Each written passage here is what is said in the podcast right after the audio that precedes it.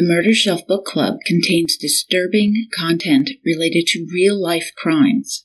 Listener discretion is advised. I knew from experience that if someone sneezed on the east side of town, within a very few minutes, someone on the west side would say, God bless you, and start preparing a pot of chicken soup. If word got out about the exhumation, half the town would be at the gravesite when we arrived, and this could quickly get out of hand and become a media circus that could jeopardize our case. From solving the West Georgia murder of Gwendolyn Moore, A Cry from the Well by Clay Bryant. Cuddle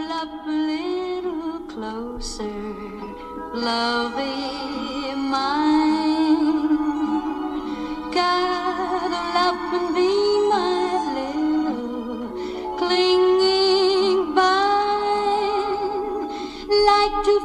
cheeks so rosy, like to make you comfy, cozy. Welcome back, Murder Bookies. I am your host, Jill. Thank you for joining me for episode 67, part two All Is Not Well of this special series on two true crime books written by Clay Bryant Solving the West Georgia Murder of Gwendolyn Moore, A Cry from the Well, and right off the presses, released in May 2023, The Cold Case Murder of Fred Wilkerson Untangling the Black Widow's Web in West Georgia. Cold cases can be frustrating, heartbreaking. And here, thanks to Clay Bryant, we have resolution, answers, and at least the possibility of peace for families. Before we get rolling, a quick shout out to some of my patrons who joined me on Patreon. Thank you, Diana, Danielle, and Patrice. You make this fun for me, and I appreciate the questions and insights. And hello to my UK murder bookies, especially Ian Bitdead. My heart overfloweth with appreciation. So we met Gwendolyn Moore, found curled in a fetal position at the bottom of a well just outside Hogansville, Georgia in 1970. Her case went cold the day she died. 32 years later, investigator Clay Bryant has taken a job with the district attorney of Coweta Judicial Circuit of West Georgia, Pete Skandalakis. On day nine, he receives a phone call that changed everything. Larry Arrington, investigator with the Sheriff's Office of Troup County, called. Larry explained that Leslie Power had called him inquiring about the death of her great aunt, Gwendolyn Moore. Larry was unable to find any records, but Miss Moore had been found in a well. Jolted, a shiver ran up Clay's spine as he had been standing there when Gwendolyn Moore was brought up from that well with his dad, then the police chief of Hogansville. Well, I'll be danged, right? Larry faxed over a copy of the death certificate as Clay filled in Larry on everything he knew, including his daddy's thoughts that Marshall Moore had murdered his wife. Usually, death certificates are run of the mill documents. The cause of death is described in medical terms, needing a translation into common parlance. But what Clay had before him was far, far from mundane. City County Hospital medical examiner in 1970 was Dr. Joseph Krafka. Described by Clay as eccentric, he earned the nickname the Cadillac Kid as he drove this bright red Cadillac convertible. He was also a thoughtful and gifted pathologist. He made sure that everyone looking at the death certificate knew his professional opinion on the Gwendolyn Moore case. Quote, manner of death, homicide. Cause of death, pulmonary edema due to concussion caused by repeated blows to the head. End quote. Dr. Krafka recorded Gwendolyn's medical records too, noting she had been in the hospital on July 28th after being hit with a bottle, receiving stitches. The husband commented, quote, he'd slapped her around, end quote, on the night of August 3rd, 1970, which translated to him using his fist to beat her about the eyes. Dr. Krafka knew this woman had been beaten to death, taking steps to ensure anyone inquiring would know what he believed happened. The death certificate had a full autopsy outlined on it. Clay writes that, quote, As I read the report, I recalled Buddy's full outrage at the indifference showed toward the death of Gwendolyn Moore. Although I had always been aware of the turmoil he experienced, I was beginning to understand why he had felt the way he did. He spoke with Leslie Power, and she was shocked and she couldn't understand why justice hadn't been done. She provided names and phone numbers for family members. Clay asked himself why her murderer hadn't been brought to justice.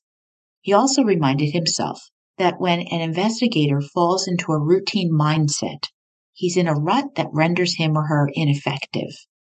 His dad had explained, quote, Son, never get to the point in your life as a peace officer that you handcuff yourself with your own intelligence.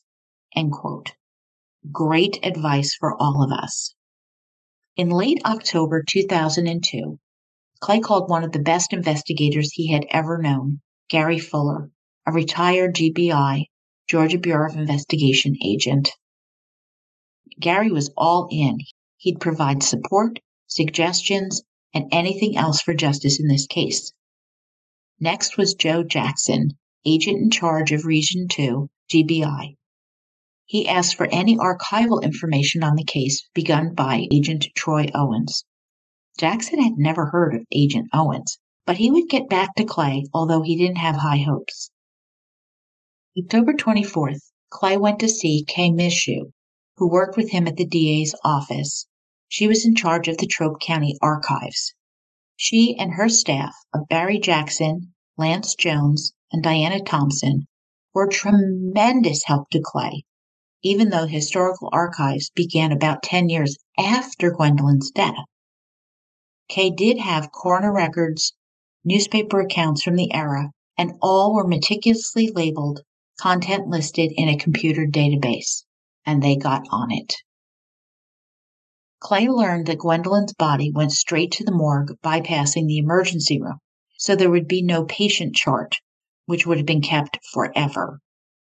The record of her final trip to the hospital would only be kept in the pathology department, which purges its records every 10 years.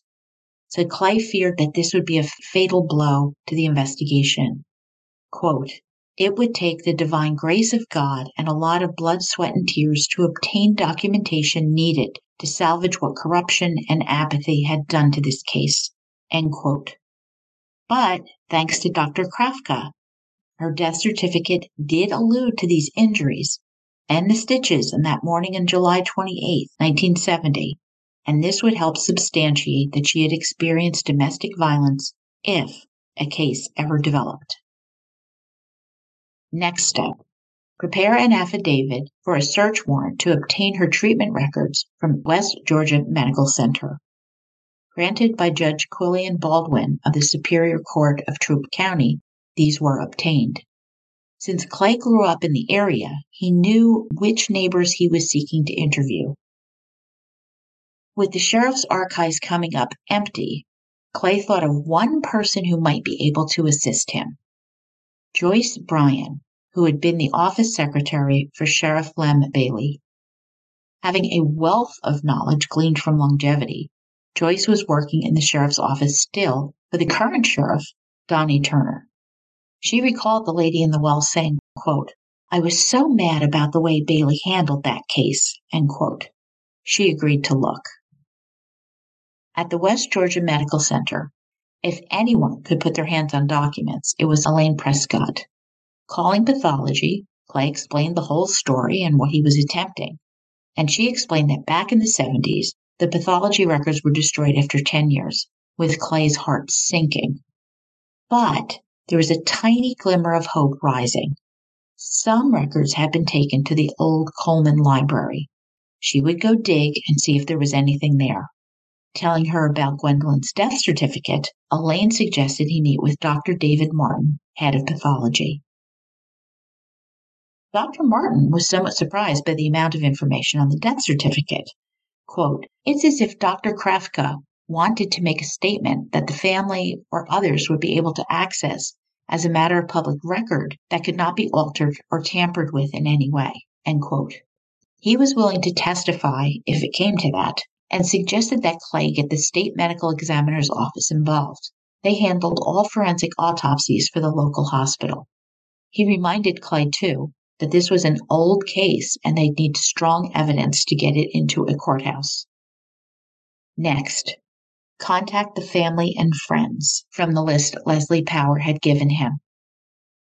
Pat Terry, Gwendolyn's older sister, called Miss Pat by Clay, made her feeling about the investigation into her sister's death very clear. She held no hope of justice. She shared stories of Marshall and Gwendolyn, that it was abusive from the beginning, the vivid, disturbing pictures of chronic abuse 15 years in duration, which opened Clay's eyes further. Between smiles and tears, she shared that everyone in the family believed Marshall killed her and had continually called Troup County Sheriff Department, but Marshall was connected and got away with it. Miss Pat's raw emotion confirmed how devastating Gwendolyn's murder had been to her. Quote, we were just poor, common folks, and we didn't know anything about most things like this. And we were at the mercy of the system. Everyone in our family was scared of Marshall. He was such a mean man. End quote. Human beings alter their perceptions when they feel threatened, and defense mechanisms can kick in. These diffuse the anxiety that we feel from unwanted stimuli, persons, events, or factors. One of these commonly utilized is rationalization, the ability of a person to justify mistakes, thereby allowing him to shed guilt he should rightfully bear for himself.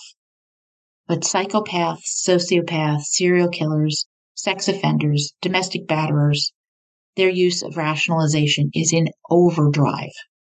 These cowards dodge their responsibility for using this mental magic, and we see this in this case. Clay Bryant writes, quote, whether out of fear, frustration, or indifference, people who could have made a difference stood by and allowed the tragic chain of events to continue and progress into one of the greatest failures imaginable, not only in the criminal justice system, but in society as a whole. End quote. Truthful, powerful condemnation. Clay does not accept the excuse offered quote, it was a different time with different values, and that all these years later, the rehashing of this case would be an ill wind that would blow no good. The simple truth is this it was a monumental wrong in 1970, and it remains a monumental wrong today. End quote. Bravo. How do I know this is absolutely the truth? His father, Buddy Bryant, he knew in 1970 that this was a horrific miscarriage of justice. It haunted him. While I believe Buddy Bryant is a decent, God fearing man, I do not believe he is an oddity in his time. This is an obscene thing that was allowed to play forth to its lethal conclusion. And Clay explains that with the help of good people who reject rationalizing this way, it became possible to see the truth and set the record straight. I explain all this because Clay Bryant went to interview Marshall Moore, still alive in 2002. His statement, quote, Clay, I don't want to talk about my children's mother. She was just a drunk, end quote, is a clear case of the perpetrator of the crime adding wrongdoing and justifying his actions. The children of the neighboring Turner family were all home that night that a severely battered Gwen came to their back door begging for help. Ronnie Turner said he had been involuntarily replaying it in his mind for 32 years, wishing he could forget. 15 years old at the time, he was Alan Moore's good buddy. Living 75 feet or 23 meters away from the Moores for three years, he had seen the devastatingly cruel abuse inflicted on Mrs. Moore. Debbie Thrower, age 16, brother of Mike, who was 14, and younger sisters Jennifer and Angel saw it all. Debbie let Gwendolyn hide in the crawl space, just as her mother had done previously. Debbie's boyfriend, Randall Williamson, was also there, witnessing the terrible sight. He went under the house to check on Gwendolyn around 10 p.m., finding her, quote, propped up on the heater. Her face was covered with blood and one eye was swelled shut. The other was swollen nearly as bad. There was a cut on her head that was bleeding badly, and her lips were twice the size they should have been and were bleeding too. She told me she had to get help. I told her about an old logging road that would take her through the woods and bring her back out on Mobley Bridge Road, away from the house where Marshall couldn't see her. Marshall returned from getting the boys from the pool and realized Gwendolyn had recovered enough to flee and grew frantic, not wanting her roaming around the neighborhood looking bloody and battered. Shouting, he ordered the boys to find her. None admitted to finding her, even Allen, who we know did speak to her for one last time.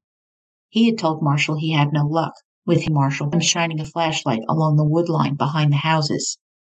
The next morning, there would be a body in the well. Documentation was needed if Clay was going to see Marshall prosecuted. It began with Chris Posey, the assistant GBI agent in charge of the area, providing welcome news that there was an old case file submitted by one Agent Troy Owens. Skedaddling up to Greenville to get his hands on that file, Clay wound up reading it in the car rather than waiting to return to his desk in LaGrange. Would any of us do differently?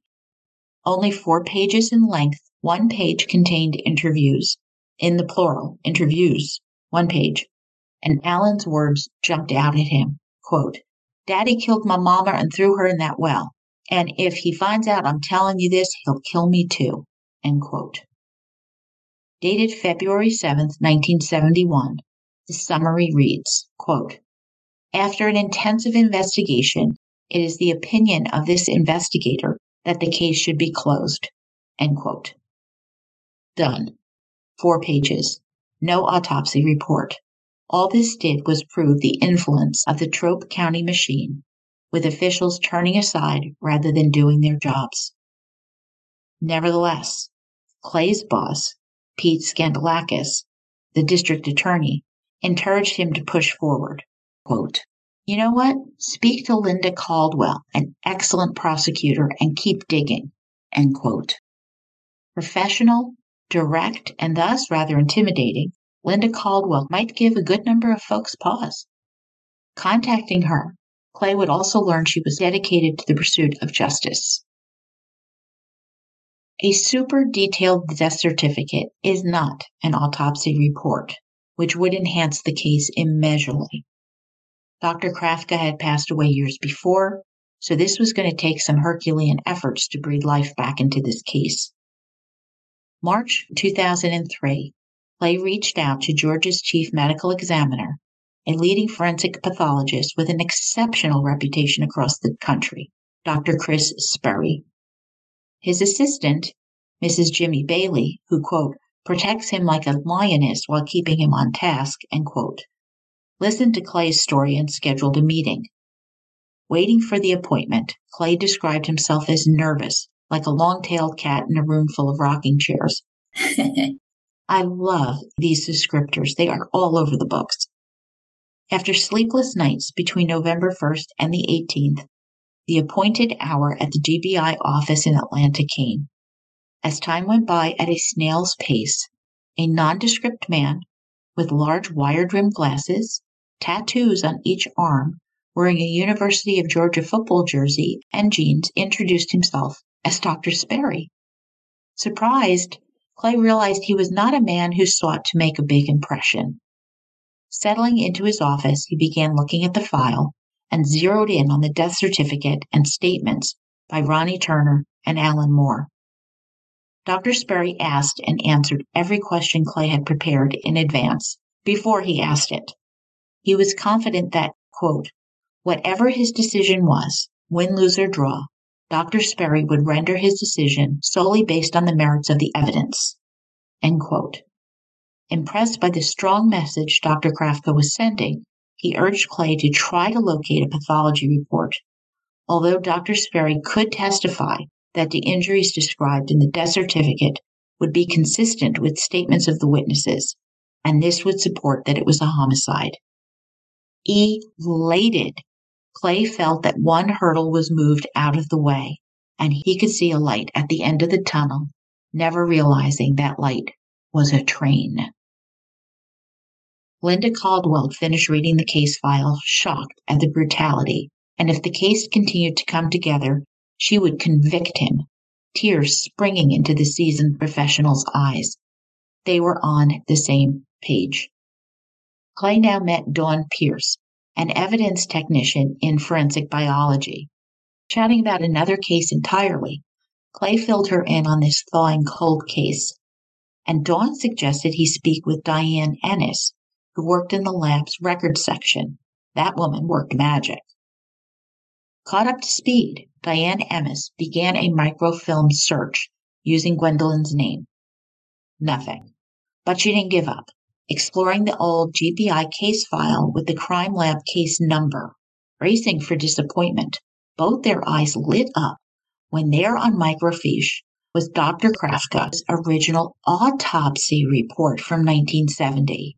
This was a major coup. Reading it, it seemed to match the information from the death certificate. It also addressed the absence of toxic gases in the well and had toxicology results. All of this supported the theory that there was a cover up. It wasn't an accident these reports were left out of the GBI case file. Walking on cloud nine, Clay delivered the report to Mrs. Bailey to pass on to Dr. Sperry. Feeling, quote, bulletproof, almost intoxicated with positive results, end quote, Clay walked with a swagger. It was looking so good, justice was coming. He recalled his dad had told him, quote, just remember, boy, in life, whatever be your goal, keep your eye on the donut and not on the hole. End quote. Yes, yes, donuts. I love it. In March, Linda met with Dr. Sperry, taking a step back when he said, Houston, we have a problem. oh. The death certificate showed the pathological conclusions of Dr. Krafka, and Dr. Sperry could have supported those conclusions. However, the items that were missing from the forensic findings were those items on which Dr. Krafka based his deductions. In the autopsy report, Dr. Krafka indicated the presence of petechial hemorrhage in the brain, minuscule hemorrhages caused by a lack of oxygen during metabolism. In these cases, the telltale small hemorrhages in the eyes and the face that was associated with asphyxia. This is inconsistent with brain injury caused by battery to the head. So they don't match. Well, what now? Exhumation. Dr. Sperry needed to see the body. Dr. Sperry couldn't give an opinion as to the cause of death without a second autopsy, if then, and there would be no soft tissue injuries after 32 years. Linda and Clay were simply devastated. And if they needed to do a second autopsy, they needed to speak to the family. At the Troup County Administration Building, they all gathered feeling apprehension. Clay had broken the first rule of investigation never become emotionally involved in a case. When this all began, Leslie Power, Alan Moore, and the rest of the family had embraced Clay, welcoming him in, making him one of them. Clay couldn't help shouldering some of the baggage, the outrage, the feelings of injustice and anger. Handing them a disappointment would be like betraying them now. He began to explain the progress thus far and why a second autopsy was necessary. Miss Pat took it all in, and then she spoke, saying she knew, quote, God had not led us this far for us and Gwendolyn to be let down, end quote. And the family backed her up. Getting a court order for the exhumation was a go. To say the next week and a half was unbearable for me does not paint the proper picture, writes Clay. He well knew that if word got out, half the town would be gawking at the gravesite. Thus, the information was kept on a need to know basis only. With help from the local coroner, Jeff Cook, and Sheriff Donnie Turner providing support, it went off without a hitch. At the morgue, Dr. Sperry introduced Dr. Rick Snow, an anthropologist who would be assisting him on the autopsy. Everyone glanced into the casket on the gurney, and it was time. Opening the lid, there was a layer of sludge, and beneath, the bones of Gwendolyn Moore.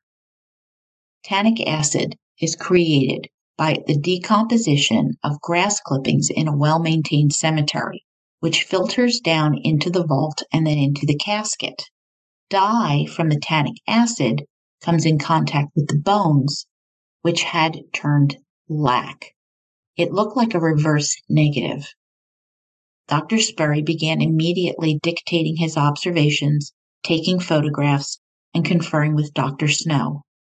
Linda and Clay stood at attention at the far wall at the foot of the coffin. Time began to pass so slowly. The skull was in two pieces, the main portion and cap, removed during the first autopsy. There were no fracture lines. A knot grew in Clay's stomach. Quote, her nose has been broken more times than I can count. She has a tremendous amount of facial trauma at different times.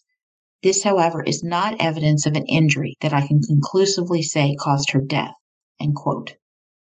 Clay wanted to slide down the wall, feeling defeated, unable to speak lest he begin to cry. The doctors continued work, cleaning, reassembling, their voices and instruments droning on. And then, with a puzzled tone, Dr. Sperry said, quote, This is provocative, end quote, picking up a small bony structure and holding it up to the light.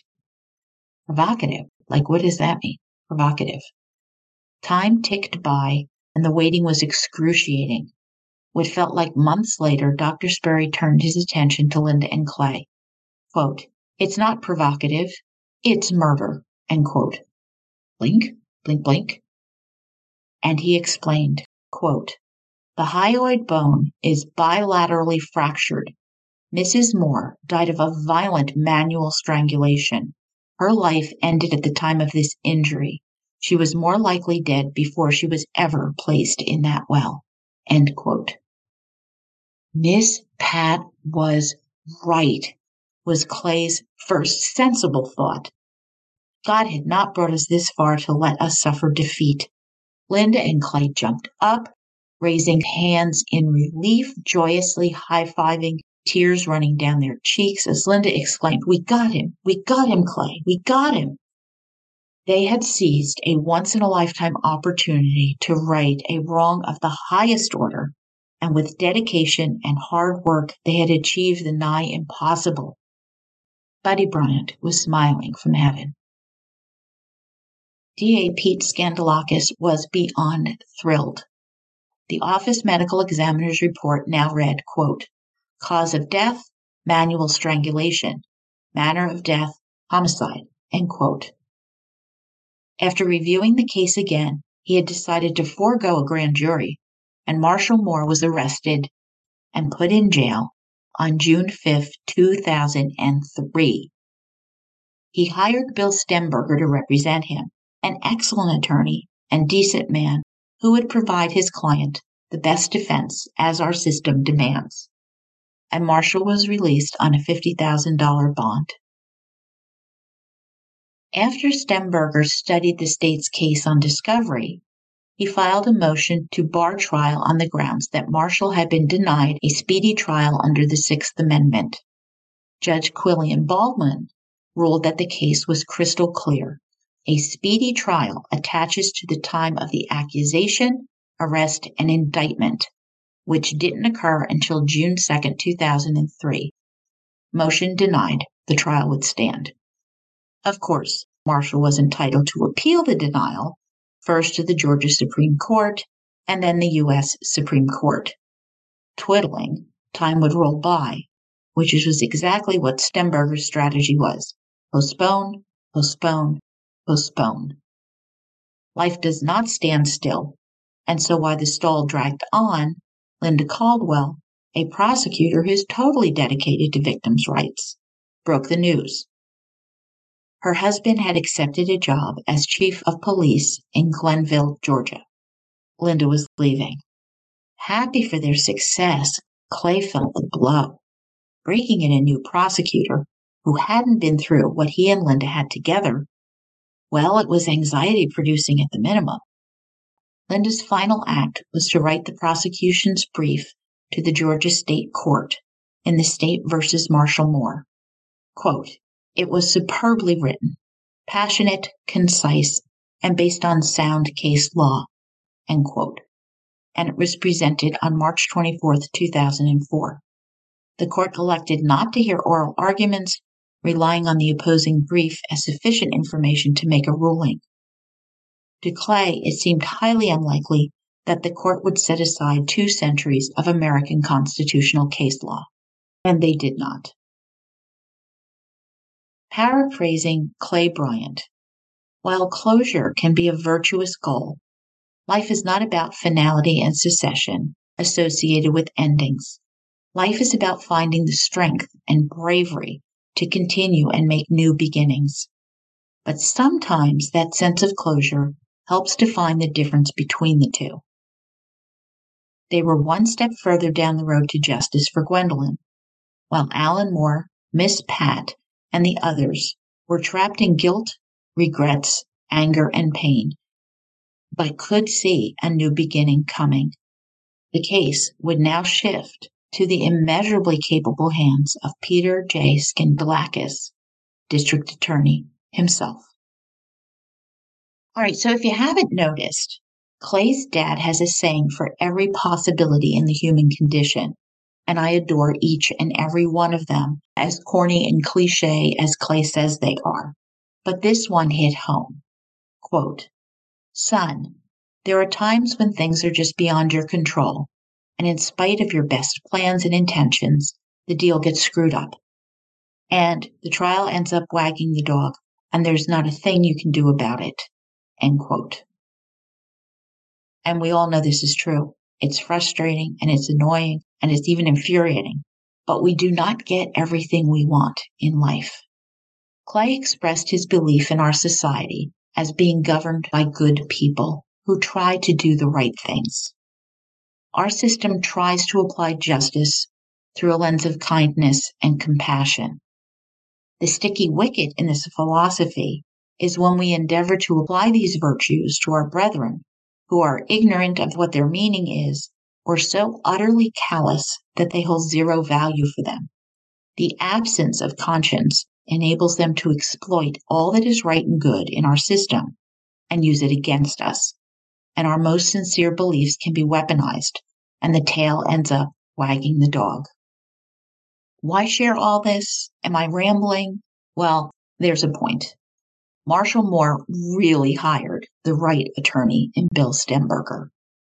Hired right before his arrest, Marshall surrendered himself to the Troup County Jail, even as Stemberger notified the jail that Moore was receiving chemo for throat cancer and he needed to be out of jail to continue with his treatment.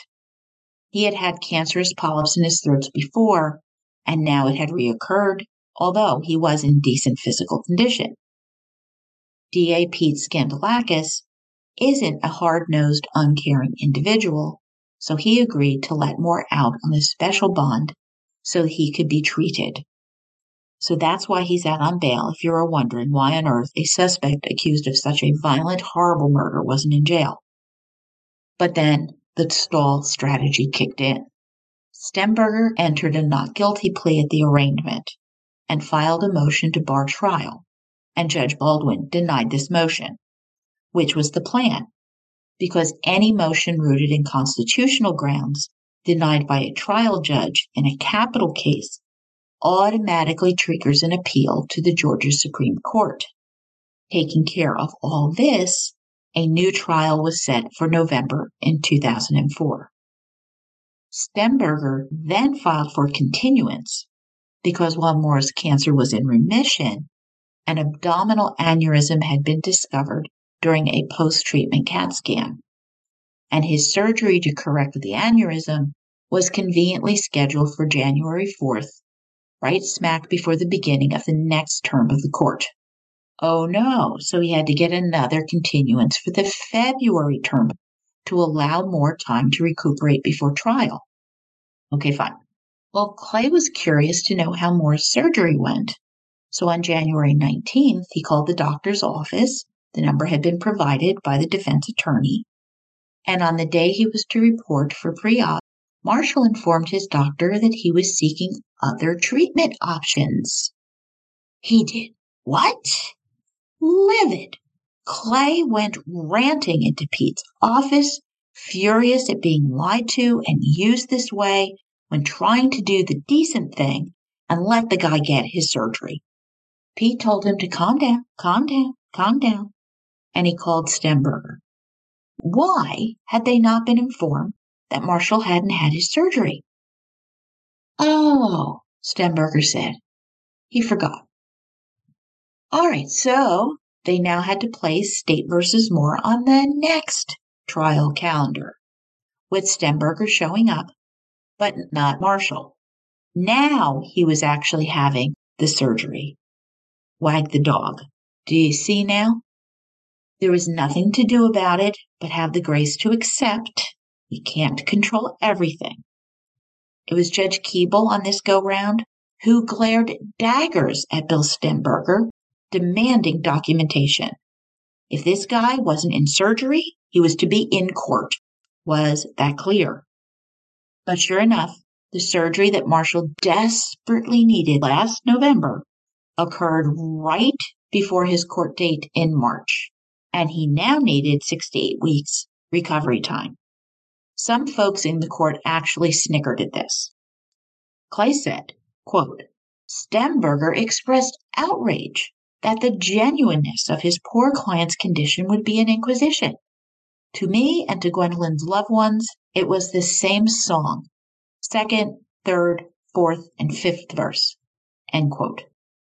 Spot on, Clay. At every delay, Clay would visualize Gwendolyn's poor broken body, hearing her murdering husband saying she was nothing but a sorry drunk. He didn't give a rat's ass about Marshall's medical condition and hoped God would forgive him for that one. Well, I do. I feel the same way. He needs to be held accountable, and the tail wagging the dog made everyone sick at heart. In May 2005, a Moore family member called Clay. With no more shenanigans left, Marshall recognized he couldn't avoid his day in court any longer, and it seemed to the family that he decided he'd rather die out of prison than in prison, and Marshall stopped eating. He was rapidly declining, going in and out of the hospital. During one of these visits, a young woman was treating him, and he said to her in a raspy voice, quote, Ain't you scared of me? They call me the boogeyman, you know. End quote. Having no idea who he was or what he was accused of, the nurse went about her business, saying, quote, Why would they call you that, Mr. Moore? End quote. With a blank expression and staring off, he said, quote, For killing my first wife. End quote. Suddenly, the young woman realized who he was, which was why she called Clay and told him this story. Clay reflects that he was profoundly honored to be raised by parents who, quote, although not without faults of their own, imposed upon me basic principles that a man must answer for his actions. It may not be today or even tomorrow, but eventually a day of reckoning will come. End quote. On July 6, 2005, Marshall Moore died of pneumonia and malnutrition without ever having to defend himself against the charges he murdered his wife. Clay and I both believe that he has been held accountable for his deeds, unable to delay before that final court of judgment. And Gwendolyn has received justice denied to her on earth. Clay's mother, Doris Bryant, is remembered by Clay as being a stellar mom. A lesson learned from Doris came from a simple prayer, and perhaps you've heard it. The serenity prayer God, grant me the serenity to accept things I cannot change, courage to change the things I can, and the wisdom to know the difference. Clay Bryant has had the courage to change what he could, and he did. He writes that if he could speak with Gwendolyn today, he'd share the words of Jesus Christ, often spoken by Dr. Martin Luther King The truth shall set you free. Her cries from the well were heard, is perhaps not all we wanted as a final outcome, but this isn't about us. The truth was brought from the dark recesses of a well, strewn with trash, into the bright light of a courtroom, and Gwendolyn's voice was heard. And this is what matters most. I'd have liked to have seen the trial and heard Dr. Sperry explaining the death certificate of Dr. Krafka, the second autopsy result, and what a broken hyoid bone means manual strangulation. I'd love to have heard Alan Moore say aloud the events of that night, seared into his brain for 30 plus years. Daddy killed Mama. He beat her. He abused us kids. I helped hide her from him. And I pray he has found absolution for the guilt he has carried, which is not his at all.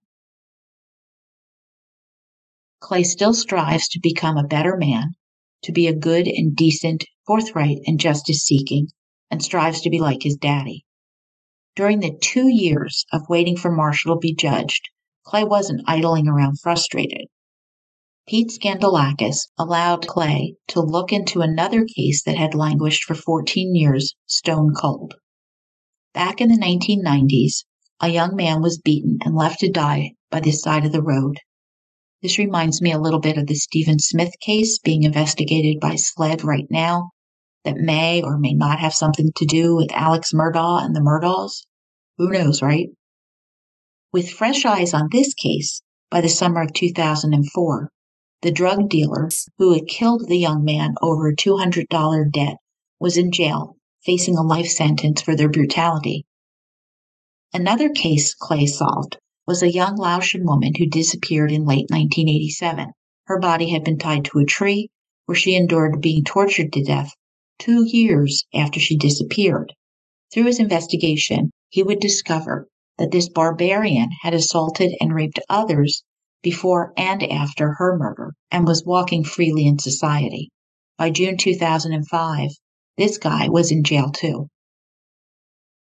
It was that verse his mama told him, the Serenity Prayer, that helps Clay find peace in his life, especially in the professional arena. It is his ability to hear the voices of the victims that fuels his perseverance to see justice done. And it's clear to me that Clay's superpower is tackling these cold cases. And we are not done. Clay Bryant's new book is The Cold Case Murder of Fred Wilkerson, Untangling the Black Widow's Web in West Georgia. You really need to read both of these books.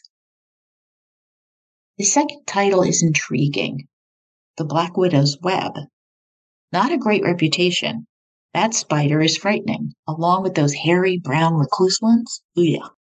Black widows and their red hourglasses on their butts are common to see in the southeast US, and their bite is extremely painful and it can be fatal.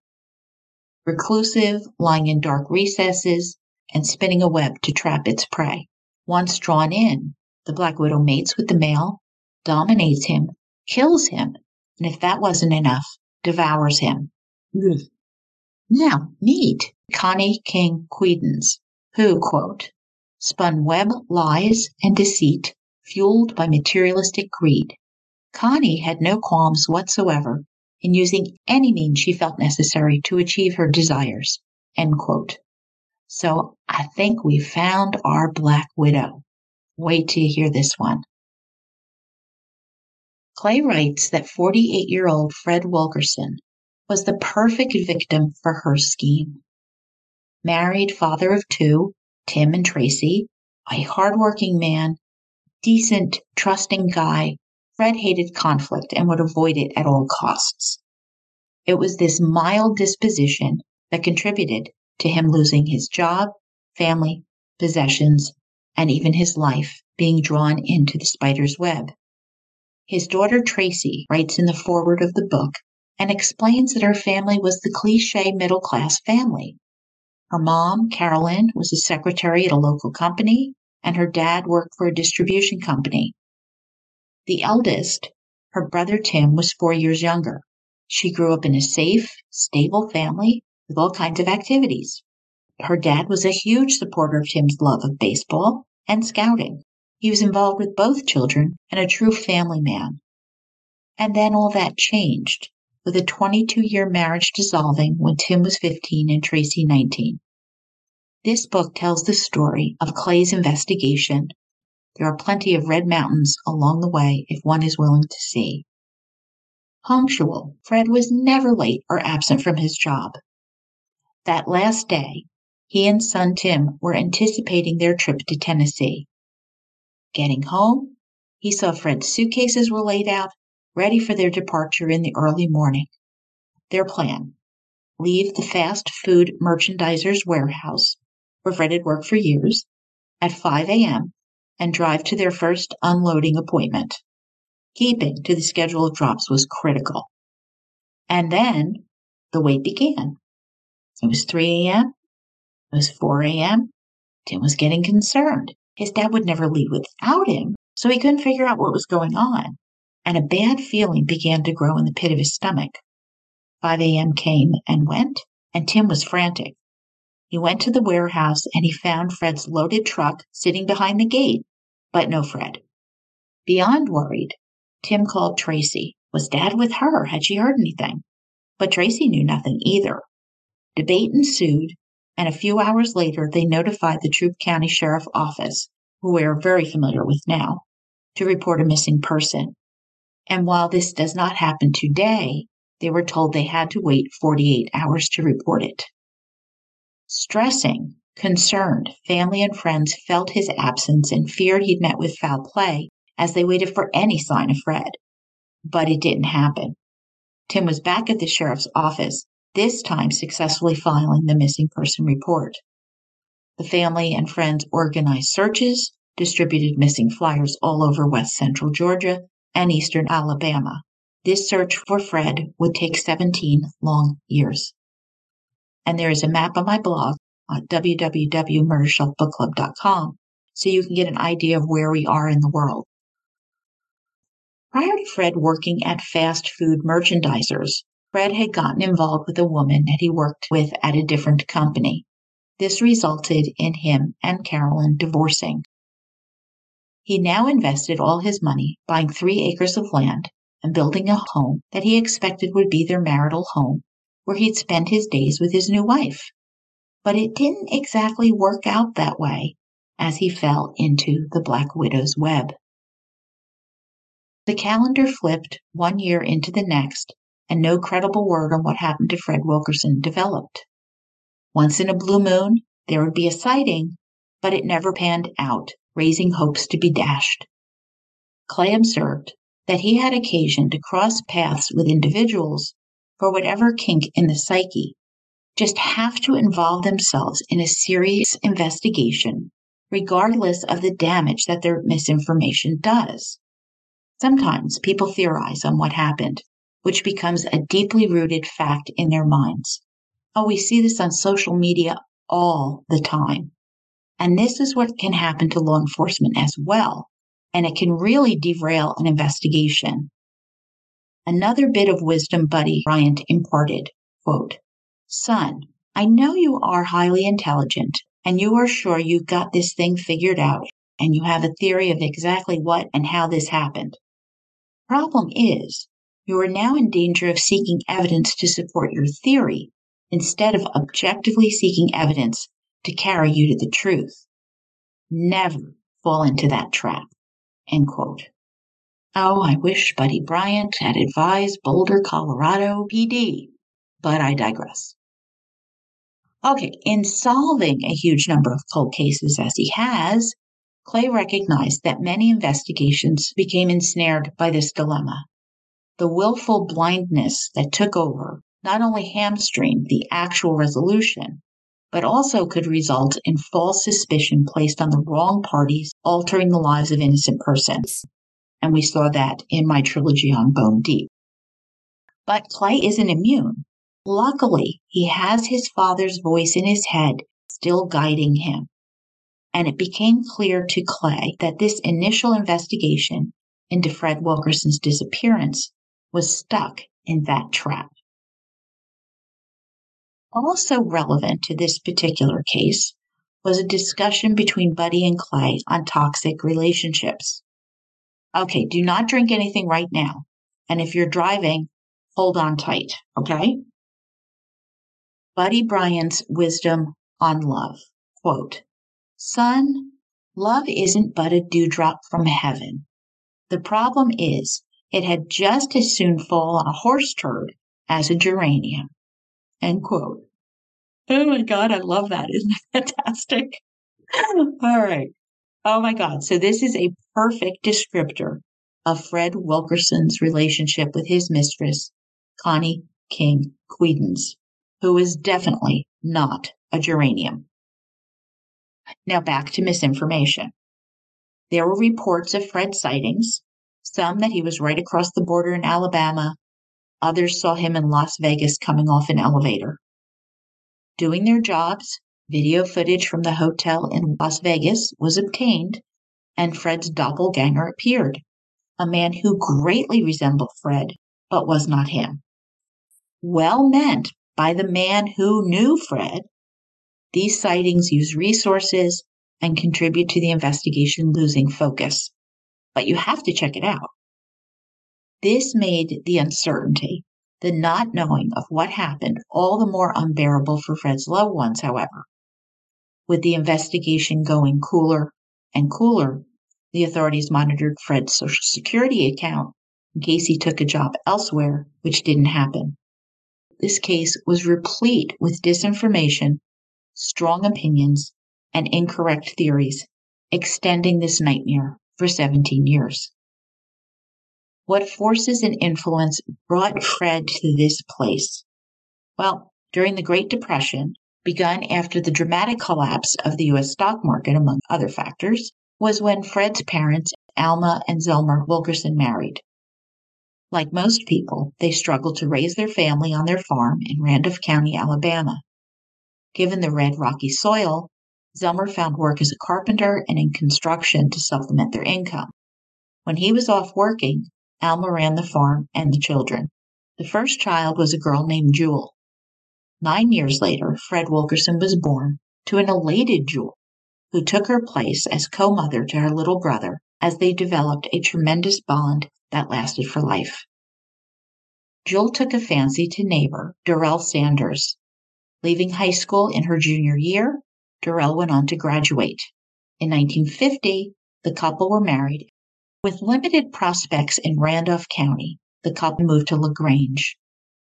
The groom took a job at the Piston Ring and Supply, a very successful auto parts business.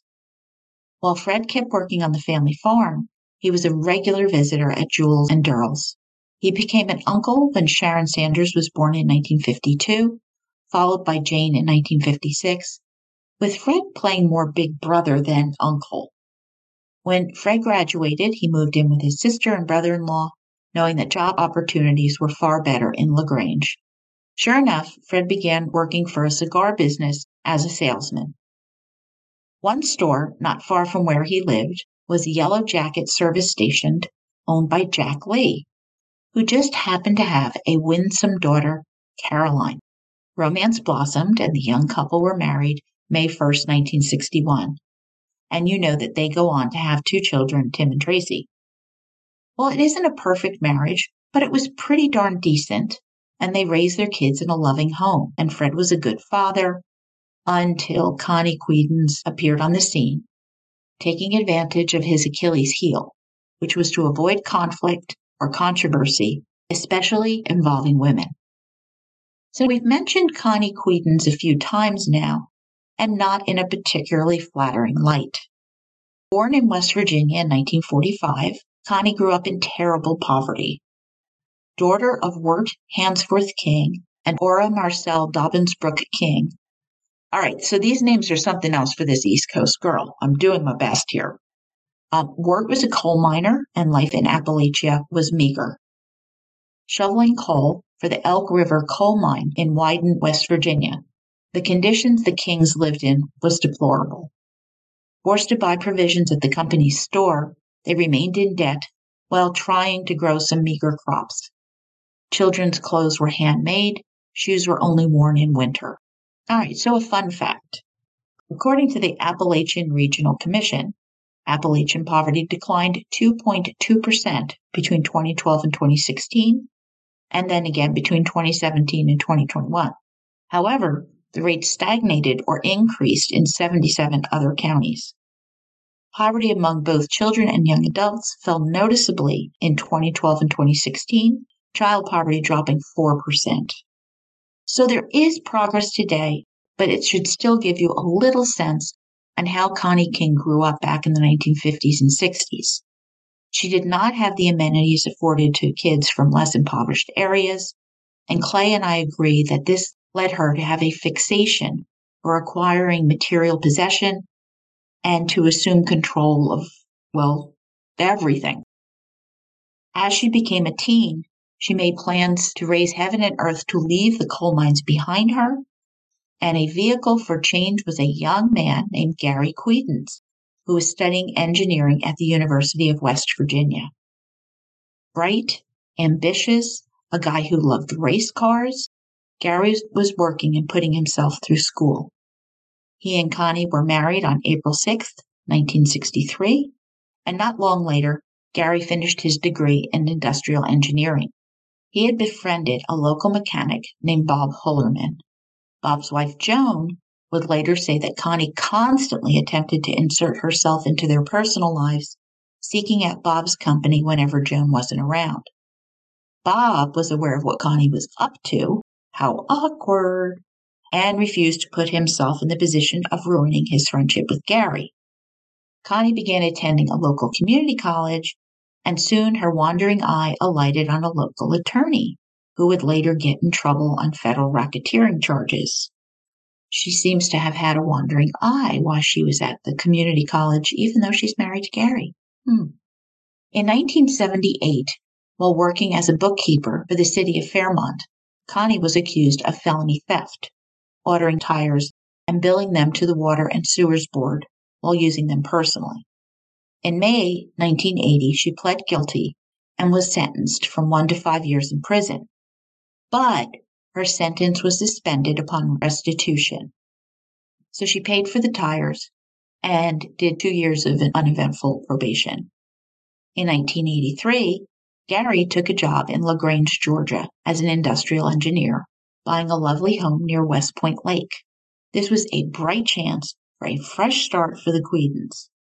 Little did he understand, Connie would continue to spin her web, entrapping her prey. Now, Clay waxes philosophically, which I just greatly appreciate. Some people are driven to help others, to go out of their way to see situations improve, even to their own detriment. Often, this can happen when they get involved in community causes. Not that being on committees and doing good is a bad thing, but occasionally it can go sideways, especially if someone is in public safety. And wouldn't you know it, Fred Wilkerson is the guy who would give you the shirt off his back. He was chief of the Troup County Ware Crossroad Volunteer Fire Department, and he coached his son's Little League baseball team. If you needed help, you could count on Fred. Carolyn Wilkerson was devoted to her family, but was not in need of saving. This is a strong and independent woman. She didn't make great demands on Fred, and they raised their kids in their middle class home and they had a good life. Connie Quedens began working at the office of Gusto Brands, a local beverage distributor, where Fred had been a warehouse manager for quite a number of years. And soon Connie learned that Fred was a good listener. As she spun her tale of woe, her husband mistreated her, she was neglected, boo hoo hoo. Quote, over the next several months, their relationship grew in the direction Connie steered it. Connie used Fred's personality and character to ensnare him in a relationship that would eventually cost him everything, end quote, writes Clay. She began innocently asking Fred to come to her house to help out with lawn work that her husband refused to do. And then she needed a handyman. Could he help out again? And there was always some drama that required Fred to swoop in and save Connie from disaster. And ever the concerned guy willing to help out, Fred answered the call, being totally sucked in. Connie would exaggerate, making it appear that she was constantly in peril, when in fact she is conjuring some scheme driven by greed and lust for control reeling in Fred Wilkerson. I was shouting at the book, Fred, Red Mountain, see what she's doing. Open your eyes. As we saw in the She Married a Green River Killer series, serendipity plays a role as situations and events arise, and we shrug them off sometimes. Clay explains that this is just God's plan unfolding in mysterious ways in its own time. Now, by 2003, Fred Wilkerson was missing almost 18 years. His memory existed within his family and a few personal friends, and this was just another painful cold case. Now, adults, Tim and Tracy resigned themselves to never knowing what had happened to their dad. It was a plan for self preservation, and they just moved on with their lives. That summer of 2003 was a hot one with expected afternoon thunderstorms. In August, however, a particularly strong storm blew in with crazy winds and torrential rains and flooding. Trees were blown over, power lines went out, homes and businesses were damaged. And looking back, Clay recognizes that this was an act of divine intervention. A chain of inexplicable events was begun. Serendipity. One of those big Georgia pine trees fell over and crushed a brand new bright red fire truck that belonged to Coweta Circuit District Attorney, you guessed it, Pete Skandalakis. I, I didn't know that people owned fire trucks, but alrighty there. Anyway, the next morning, Pete came in, quote, with that look of having lost his last friend and told the story of how his new prized possession had been reduced to a pickup pancake. End quote. Oh, I'm visualizing this one, the poor man. Trying to make Pete feel better, Clay volunteered to take what remained of the truck to the West Georgia Paint and Body, owned by Tim Wilkerson. Clay called Tim and they set out to Pete's to see if the truck could be moved. Workers had removed the huge tree, and the men could see the broken windshield and windows, the roof caved in, and the body crushed. Tim thought that this new fire convertible could be moved to his shop. There, Tim promised he would deal with insurance and not to worry, and the men began chatting. And Clay mentioned that he'd just closed a 32 year old cold case, Gwendolyn Moore case, and Tim waxed, gee, he wished there was a chance his dad's case could be reviewed because he knew of some leads that hadn't been followed up on. Wait, what? Ears perking up. Clay could see the lost, painful futility in Tim's eyes. Later, he would ask Pete if he might dig into the Wilkerson case. Pete told him to go for it. Quote, One thing was for sure. If there was validity to his sense that some stones had been left unturned, I was going to do my best to roll them over and see what might be underneath. End quote reflected Clay in that moment. Now, Tim and Tracy possessed tons of records and notes that they thought might be beneficial to Clay's new investigation, and they gave them over to him. Voice echoing the years of pain, Tim told Clay, quote, There's no way my dad just up and left us without a word. He never missed my ball games, Tracy's recitals, anything he had, he was always there for us. He wasn't just my dad. He was my best friend. End quote. Knowing nothing about the case, Clay listened and listened. And according to Fred's kids, all of this tied back to Fred's relationship with Connie Quedens.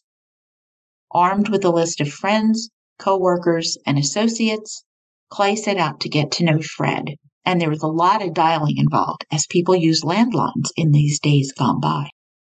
Up first, very good friends of the young married couple Fred and Carolyn were Raymond and Gerald Vaughnin, who were all raising kids together. Clay knew Raymond to be a straightforward guy, and he wasted no time telling Clay that he need to look no further than Connie Quedens if he was trying to figure out what happened to Fred. Raymond was also pessimistic that this was solvable. But Buddy Bryant's sage words came back, quote, Son, you'll miss every shot you never take. End quote. And Clay felt in his heart that Fred deserved one more shot. But the Fred Wilkerson case was missing a few components an act, a victim, a crime scene, evidence, and suspects. I mean, how hard could this be, right? Clay knew that he'd have to delve deep and listen with great care. Theory that Fred had a loving Thanksgiving dinner and then rode off into the sunset seemed absurd to Clay. Me too, actually. After meeting with the family, co-workers, employers, friends, Clay was convinced that there was, quote, no way in hell Fred Wilkerson had abandoned his family, leaving them to suffer the torture of living with the unknown, end quote.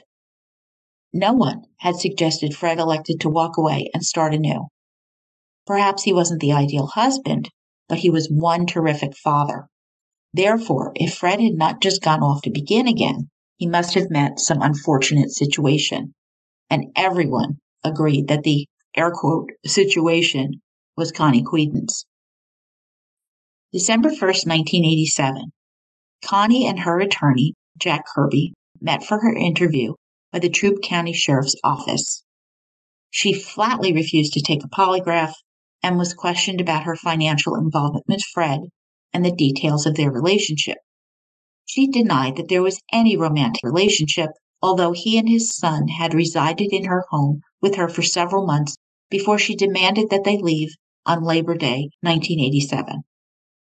Connie was told that Tim Wilkerson said his father had lived upstairs with her while he resided in the basement. Yes, she affirmed that that had happened. But Tim insisted it was a romantic relationship and had been for a substantial period of time. In fact, Fred was acting on a long term plan, preparing for life with Connie. And the more Connie demanded, the more Fred fell over himself to meet those demands. He wanted to please her, and Connie exploited this to the max. Quote, it was his inability to resist her iron will that would lead to his hopeless entanglement in the Black Widow's web. End quote. Going through the records amassed by the Wilkerson children was quite impressive. They chronicled the financial and real estate transactions that Connie and Fred had been involved in. They had photographs of Connie and Fred at family gatherings, which was evidence that Fred was much more than her landscaper. Documents laid out the construction of the house and the land that Fred purchased, vendors, construction records, subcontractors, and the like, which might hint at a motive. But there was no direct evidence that tied Connie to Fred's disappearance. They shared information about other people who had relationships with Connie prior to Fred, where she had been violent towards anyone who resisted her demands. Clay heard of an incident from 1995 where Connie had filed to have Fred declared dead. Baffled, Clay couldn't imagine why that hadn't been followed up on, but it hadn't. And it's only when Clay went and spoke to the people involved in this that he realized this could shatter the logjam that had prevented progress in this case. And that is where I'm going to stop for now. There are so many dangly threads here. I know. But when we get to our next episode in two weeks, All's Well That Ends Well, you are going to see a 17 year cold case melt and the truth be revealed. And I can't wait for you to find out what happens next.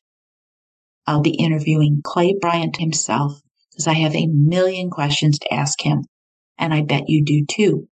So send me those questions at jill at murdershelfbookclub.com. Thank you for listening.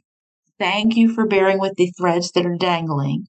And right now, I need you to do me a huge favor. Can you leave a five star review wherever you are listening right now? It helps new murder bookies find the podcast. And as always, I am so appreciative of your support, whether it's emails or doing reviews or joining Patreon. I can't do this alone reach out to me on Facebook, Instagram, or Twitter. I love hearing from you. Subscribe so my episodes pop right into your feed. Until next time, trust your gut. I see you as you hear me. Source material, snack, and drink information for the Clay Bryant book trilogy is found on my blog. Written and produced by Jill, all rights reserved. Music by Karl Hoschna and lyrics by Otto Harbach.